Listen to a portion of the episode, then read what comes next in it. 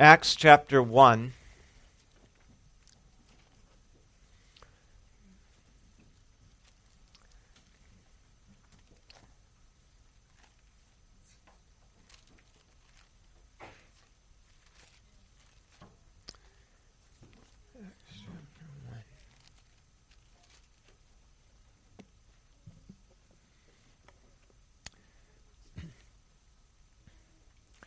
We'll be uh, looking at verses 12 to 14 as they return after the ascension. I'll start reading at verse 9. Now, when he had spoken these things while they watched, he was taken up, and a cloud received him out of their sight. And while they looked steadfastly toward heaven as he went up, behold, two young men stood by them in white apparel, who said, Men of Galilee, why do you stand gazing up into heaven? This same Jesus who was taken up from you into heaven will go in like manner, will, will so come in like manner as you saw him go into heaven. Then they returned to Jerusalem from the mount called Olivet, which is near Jerusalem, a Sabbath day's journey. And when they had entered, they went up into the upper room where they were staying Peter, James, John and Andrew, Philip and Thomas, Bartholomew and Matthew, James the son of Alphaeus, and Simon the Zealot, Judas the son of James. These all continued with one accord in prayer and supplication with the women and Mary, the mother of Jesus, and with his brothers. May God revive us according to his word.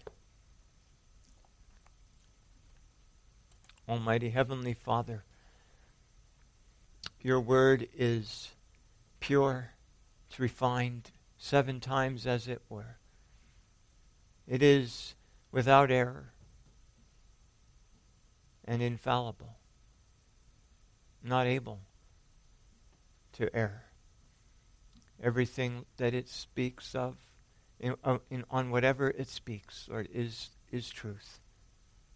Please sanctify us by your word this morning.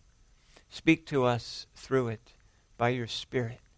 Open our hearts to understand and receive it. And please sanctify my sinful lips to proclaim it. In Jesus' name, amen.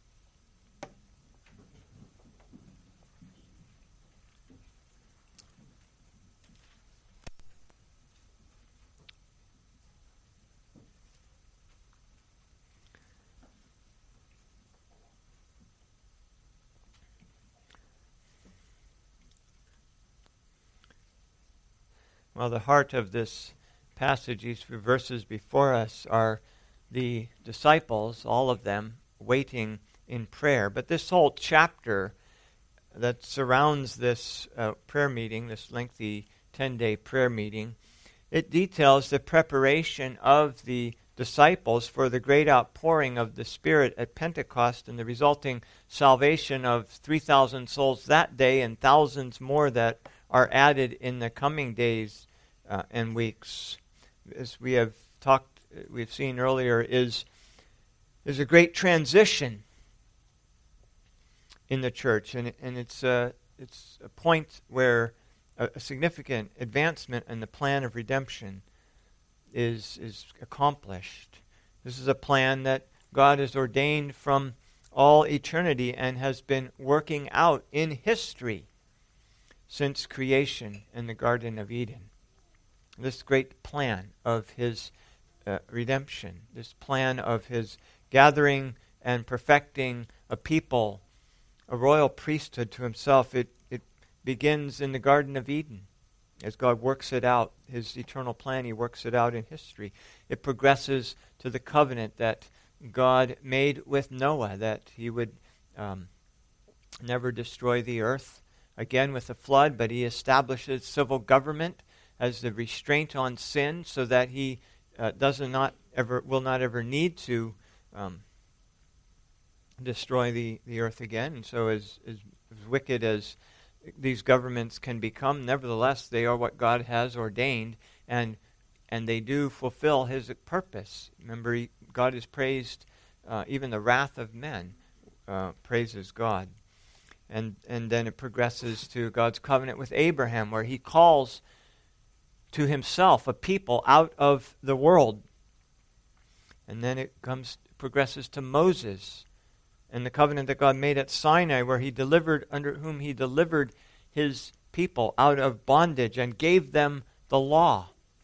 And then under Joshua, where they conquered the promised land. You know, Moses was was a type. He was uh, he, the promise was that God would send a prophet like Moses from among his own people. And of course, Joshua is his name means Savior. Jesus is called his name is Joshua. And under Joshua, they conquered the promised land. And then later, under David, God gave them a king who prefigured Christ's kingship. And, and the promise was given to David that there would never cease to sit upon the throne of David one from his own body, which we know is, is uh, fulfilled in Christ, because Christ is a descendant physically of, of David. And, and so these, this great arc of redemptive history contains many things that are not intended to be repeated. But that doesn't mean that we can't learn from, from the things that have happened.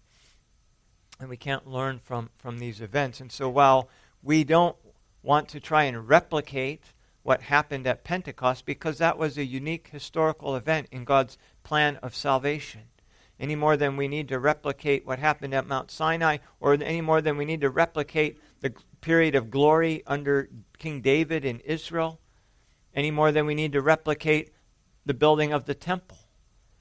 And uh, see, all these things are historical, they're past. The, God's plan has progressed and moved forward. Um, and, and so this great event of Pentecost that is was prefigured or is, is paralleling the, uh, the, the giving of the law at Mount Sinai is a one time historical event, but there are some things that we can learn. These things, we are told, have been written for our instruction. And so they are, while, while we are not trying to repeat these events or replicate them, we still, they are still important for us to learn from. And so one of the things that we, one of the first things that we see in these people, in these disciples, is their obedience. This is something that's very important, a lesson that's very important for us as the people of God. That we learn to be to obey all that the Lord has commanded us to do. So after these men in white clothes asked them why they were gazing into heaven, uh, eh, you know they had they were just mesmerized, apparently gazing into heaven, and these two men stand beside them suddenly, um, and they say, "Why are you gazing into the heavens? Jesus that you saw go is going to come in the same way." So they return uh, uh, to Jerusalem. They went back to Jerusalem in obedience to Jesus' command to wait for the Holy Spirit at Jerusalem. Verse 4, he says, He commanded them not to depart from Jerusalem, but to wait for the Holy Spirit. Wait for the promise of the Father.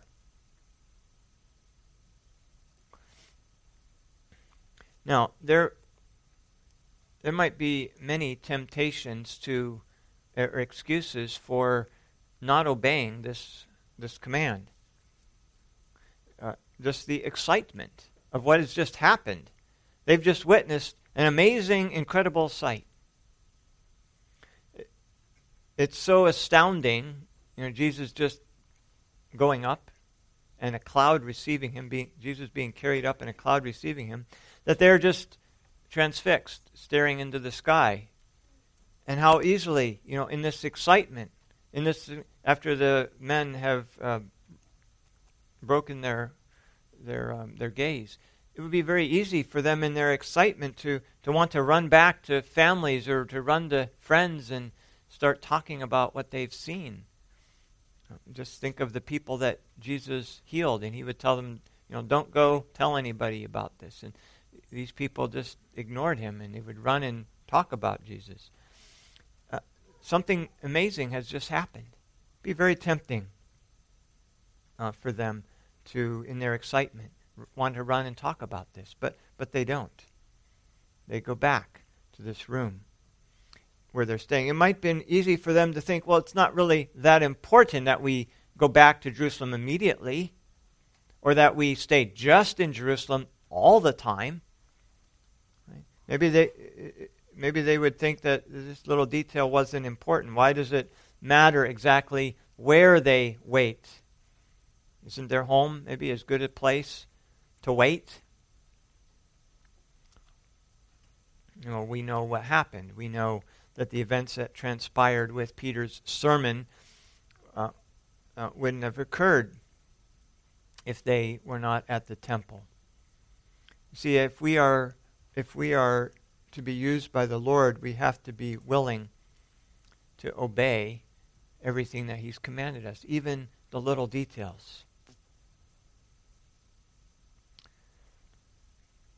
We have to be willing to order our lives and to bring them under the lordship of Jesus Christ in everything.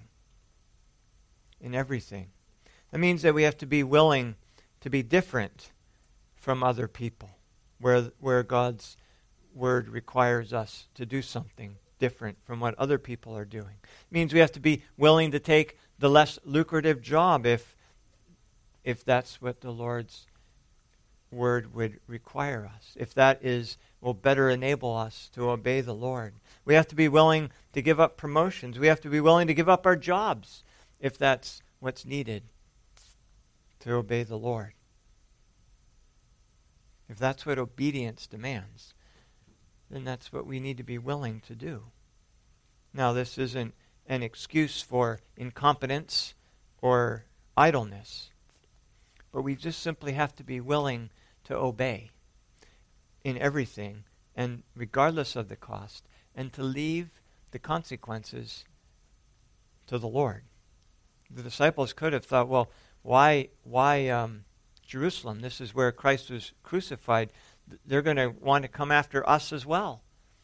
You know, there's a lot of things they could have thought, and and they could say, well, we need to protect our lives. We need to protect our families. We need to be, you know, out of Jerusalem. We can come back to Jerusalem later. But see, they didn't. You know, they didn't give us any of these excuses. They obeyed. Obedience was necessary also for the Spirit to come. In that upper room um, discourse, Jesus tied obedience and the coming of the Holy Spirit. In, in John 14, in the, the, after the Last Supper, John gives us that, you know, that very lengthy account of everything that Jesus was saying to them at the Last Supper. He said, If you love me, if you love me, keep my commandments. And I will pray the Father, and he will give you another helper, that he may abide with you forever.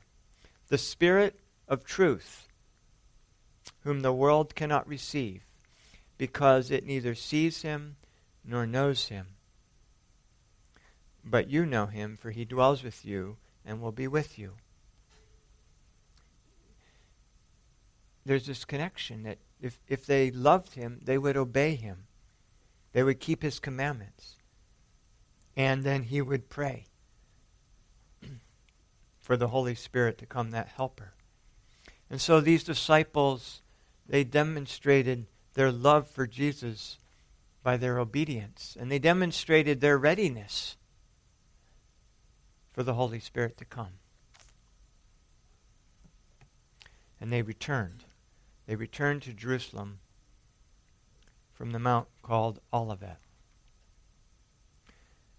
They returned to Jerusalem because that was where the gospel was going to go out from Jerusalem. And as we'll see in a little bit, that is where the temple was, and that's where God said the Holy Spirit would, uh, would come from. And they went into an upper room in the temple. Luke tells us after the ascension, in Luke 24, verse 52, they worshiped him. After, this is right after the ascension. worshipped him and returned to Jerusalem with great joy and were continually in the temple. Continually in the temple, praising and blessing God. Amen. Amen is what Luke says. They were continually in the temple. And that's is the same thing said here in verse 14. They continued with one accord in this upper room where they were. I now I uh, printed out a, I prepared a, a handout and then uh, loaded it up on our drive, but forgot at the church drive here, but forgot to print it out. So I'll print it out afterwards, and you can look at this handout after the after the message today, um, maybe over lunch or something. I'll print out a few copies, but it it tells us that this they went back uh, a Sabbath day journey, a Sabbath day journey. This is the only place in the Bible that talks about a Sabbath day's journey. And um, the Bible doesn't explicitly say what a Sabbath day journey was, but it was obviously such a well known uh, distance that Luke assumed Theophilus would just know what it was, that he didn't have to make any explanation of what a Sabbath day journey was. Uh, it's, it's not in the Bible. There's no place in the Bible that says this is how far you can go on a Sabbath. At least that, not that I can find. Um, it, it's the only place, like I said, in the whole Bible this phrase is used. But it's commonly understood among the Jews, and it's obviously it was understood, or Luke wouldn't have made a reference to it as the, as the distance that they traveled.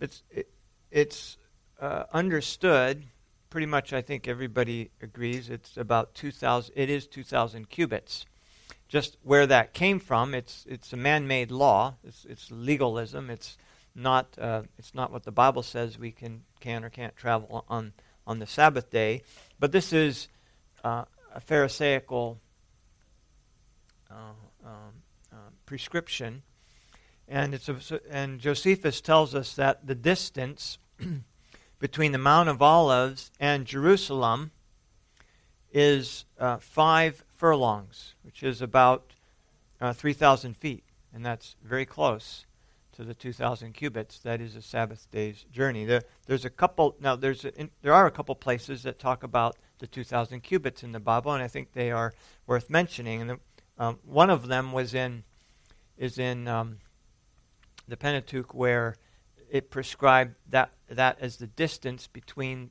the cities or from the cities that belonged to the Levites.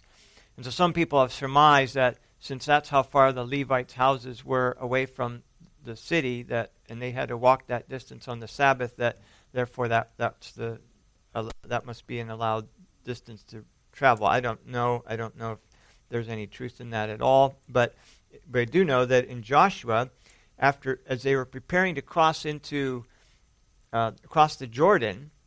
We read in Joshua 3, verse 2. So it was after three days that the officers went through the camp, and they commanded the people, saying, When you see the ark of the covenant of the Lord your God, and the priests, the Levites, bearing it, then you shall set out from your place and go after it. And here's where the 2,000 cubits comes in. Yet there shall be a space between you and it, about 2,000 cubits by measure. Do not come near it that you may know the way by which you must go, for you have not passed this way before. They were not to go nearer the ark than 2,000 cubits because they didn't know the way. In other words, they were to follow this ark. And the ark would lead the way. They didn't know the way. It's an interesting statement. 2,000 cubits. Hmm. It's an interesting uh, uh, detail then that the disciples were to wait for the coming of the Holy Spirit the same distance from where Christ passed through the heavens as the people followed the ark across the Jordan when they entered the promised land. So when Christ ascended through the heavens, right, he sanctified the heavenly temple. He sanctified the ark of the covenant. Because remember that that earthly temple that ark that they were carrying across the Jordan, that was a replica of something in heaven. It was made after the pattern of the heavenly tabernacle. And, and Hebrews tells us that Christ sanctified that heavenly temple with his own blood and that he passed through the heavens. And so the disciples then are waiting the same distance away from where Jesus passed into the heavens on the Mount of Olives. They're waiting that same 2,000 cubits away. And, and there, in that upper room discussion that we alluded to earlier, there's a discussion along very similar lines about knowing the way. Both Peter and, um, uh, uh well, um, P- Peter, uh, Peter wanted to follow. He said, I, I, I can follow you anywhere. And, and Jesus said, No, you can't. But then uh, Thomas, a little later, asked, Why, um, Lord, we don't know where you're going. How can we know the way? We don't know where you're going. That's the same thing that the Israelites were told when they crossed the Jordan. You don't know the way, so stay 2,000 cubits behind this ark. Thomas said, Lord, we don't know where you're going. How can we know the way? And Jesus said, I am the way. And Philip then asked Jesus, and I'm summarizing a, a, a lengthy uh, conversation there you can read about in John 14 and in chapter 16. Uh, and Philip asked Jesus to show him the Father, and after a mild rebuke, Jesus gives the promise of this, giving the Spirit of truth. John 16:13, he says, "However, when He, the Spirit of truth, has come, He will guide you into all truth." So Thomas has said, "Lord, we can't follow. We, how can we follow you? We don't know the way." And Jesus says, "I will send the Holy Spirit of truth, and He will guide you into all truth. For He will not speak on His own authority, but whatever He hears, He will speak, and He will tell you the things to come." And so these disciples are, are told to wait a Sabbath day's journey, or they did wait a Sabbath day's journey away from where the Lord passed into heavens and, and um, sanctified the Ark of the Covenant. And, and they were waiting for the Holy Spirit who will show them the way. Now, this Holy Spirit also is pictured in Ezekiel as flowing out of the temple. And I and it, and on the chart that I prepared that you don't have, so you just have to imagine it. The uh, you know the uh, ark or, or the Mount of Olives is is two thousand cubits away from the temple. It's it's across the valley of Kidron. It's a very steep uh, valley, and um, in the um, in that the temple faces, the eastern face of the temple is toward the Mount of Olives. And, and to the south are, are a number of uh, rooms, meeting rooms. And so Ezekiel 10 says, Now the cherubim were standing on the south side of the temple when the man went in, and the cloud filled the inner court. And then the glory of the Lord went up from the cherub and passed over the threshold of the temple. And the house was filled with the cloud and the court was full of the brightness of the Lord's glory. And the sound of the wings of the cherubim were heard even in the outer court, like the voice of Almighty God when he speaks. And then the glory of the Lord departed from the threshold of the temple and stood over the cherubim. And later on, so we have the Holy Spirit coming out from the south side of the temple, which is probably where these disciples were meeting uh, in, these, in this room uh, they had entered this upper room, and Luke tells us in, at the end there that that room, that they were in the temple, praising God. And in Ezekiel 44, we read that the Lord said to Ezekiel, This gate shall be shut, it shall not be opened, and no man shall enter it, because the Lord God of Israel has entered it, therefore it shall be shut. And, and my understanding is that that gate is, is shut to, to this day. It's shut, it's and it's filled up in. And then, of course, you remember in Ezekiel, we have that picture of the water that, that flows out of the temple. That water, and it, and it goes into a wider and wider and wider area. And Jesus uh, said in the temple that uh, that would there would flow out of him a river of living water. And so I think there, there none of these uh, things are, none of these details are, uh, are accidental. But just as all of the aspects of the Old Covenant uh, ceremonial law and ceremonies were uh, uh, fulfilled in Christ, they were, or, or are in his time in 30 AD or in 70 AD. Um, I think so. These details are pointing forward to what happened here at uh, Pentecost. Now, there are some people that are named.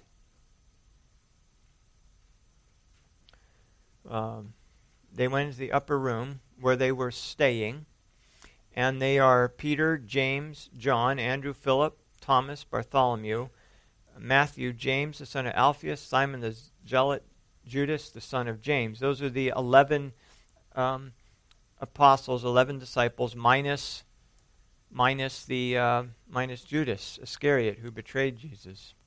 He's mentioned a little later in this chapter. So you have the 11 apostles, but then there's also um, there's also women with the women. They continued in one accord with prayer and supplication with the women.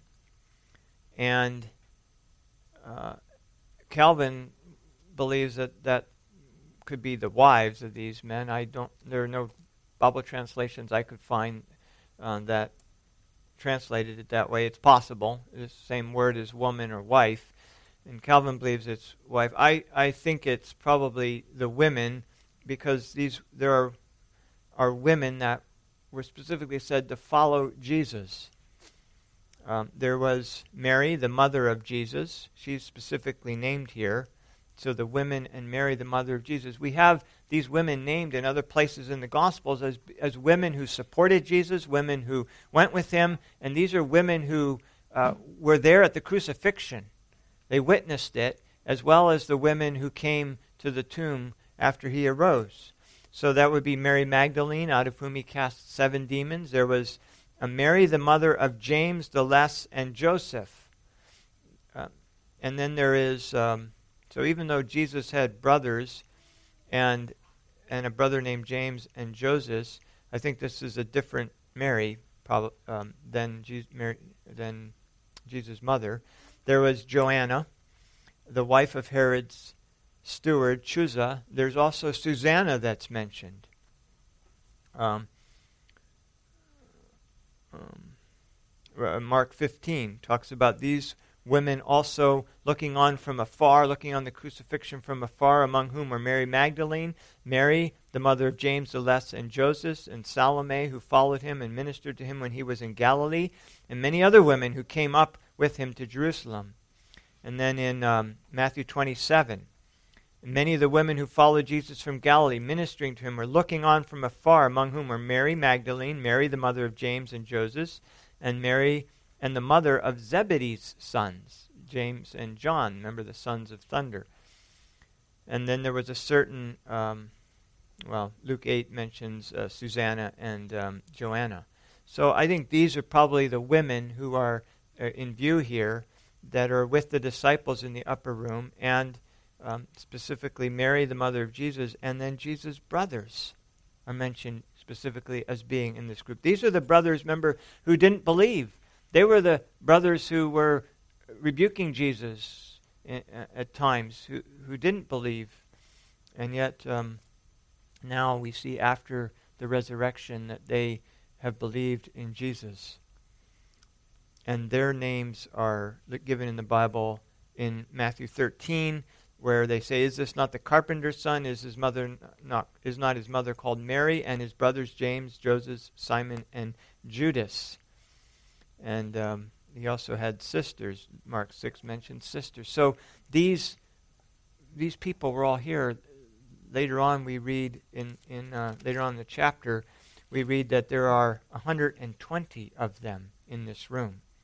So they're not all named here, but just Mary the, the, the 12, the 11 apostles, and Mary, the mother of Jesus, are the only people named by name. But there's 120 disciples in this room.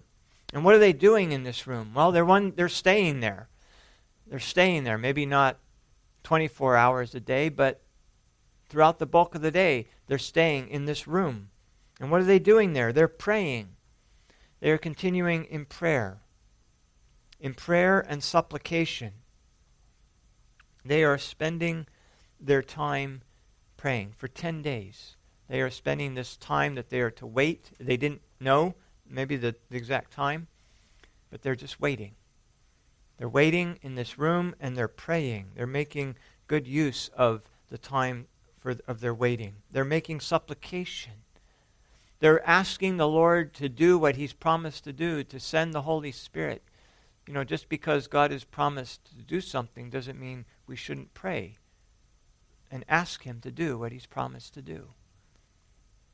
Um, we, we should continually make continual supplication that the Lord would do, for the Lord to do the things that He's promised to do.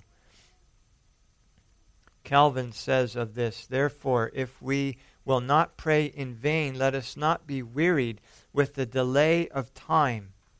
We may gather, easily gather, even by this, how needful a thing it is to pray generally, in that Christ commands everyone to pray for the whole body and generally for all men, as it were in the person of all men.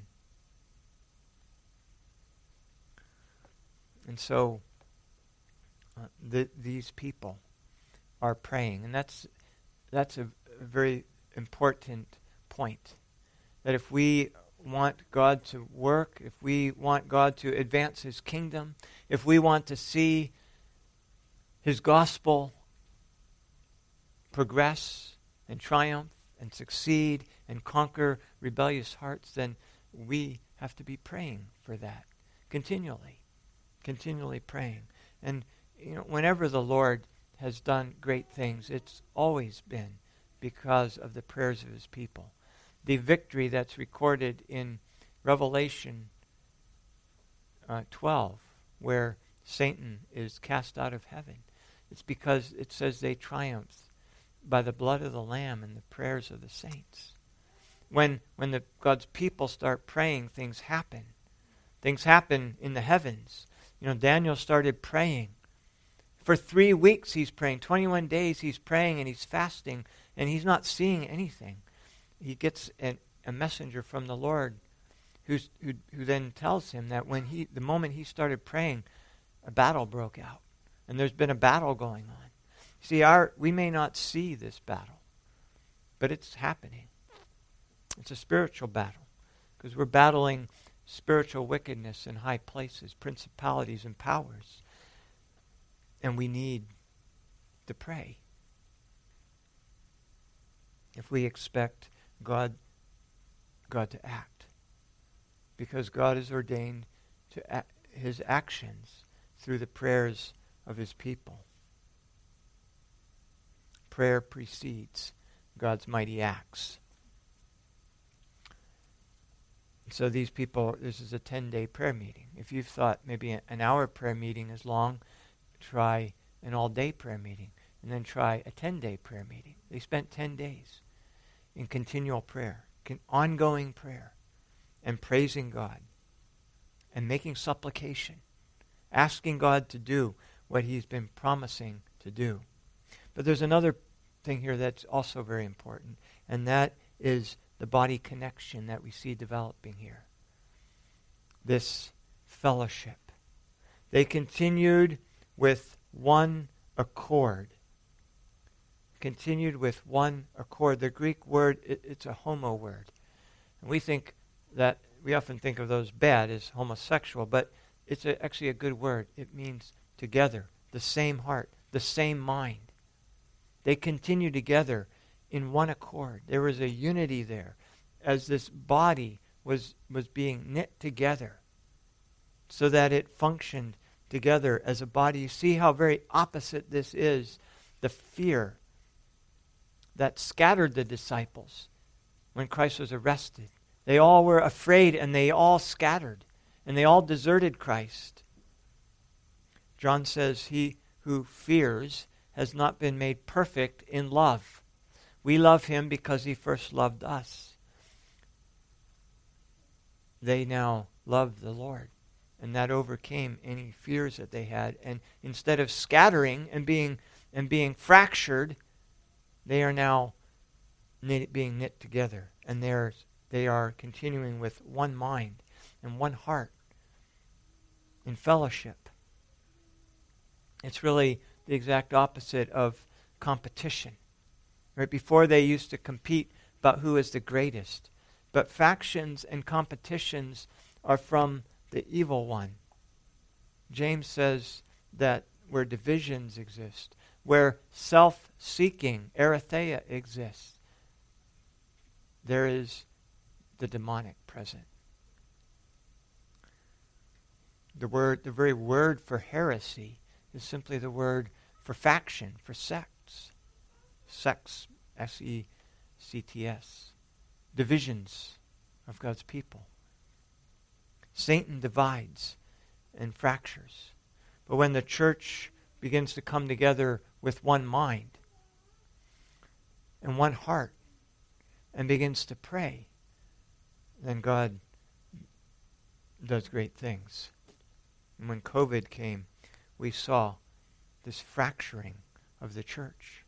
People that, relationships that were close were fractured.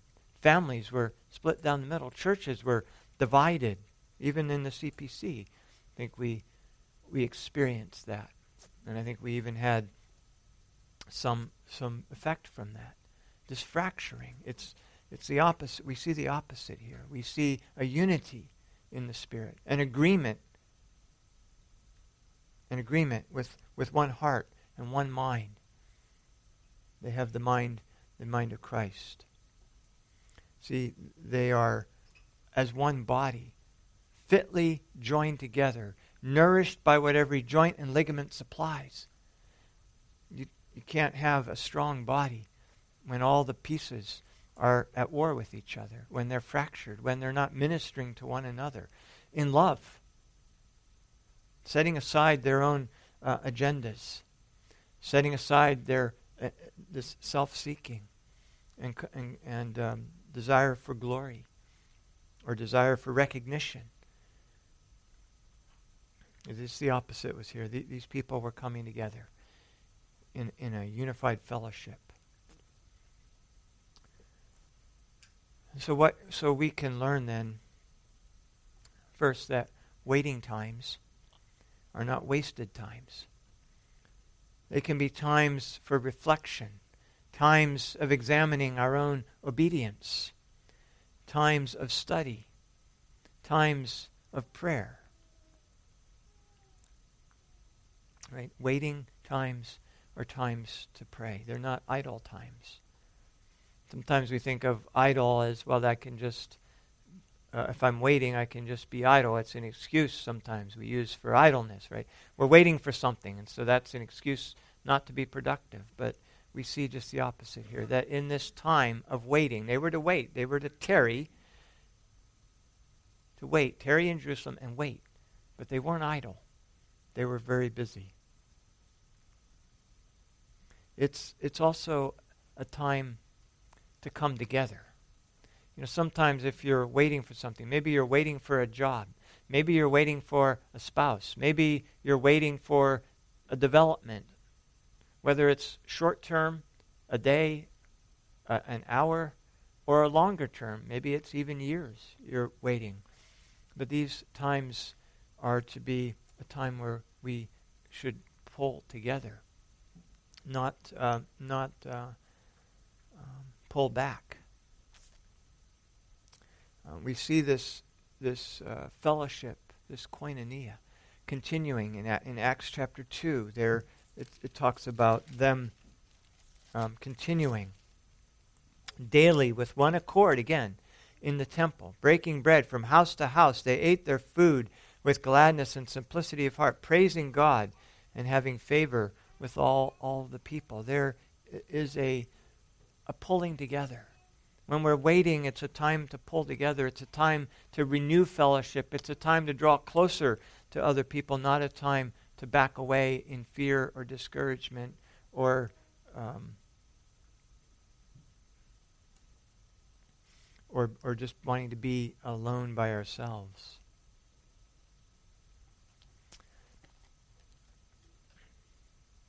So may the Lord um, grant to us to be a body that fellowships together, that uh, prays together, and that prays continually and fervently for the Lord to work in us and through us and, and around us. Amen. Heavenly Father,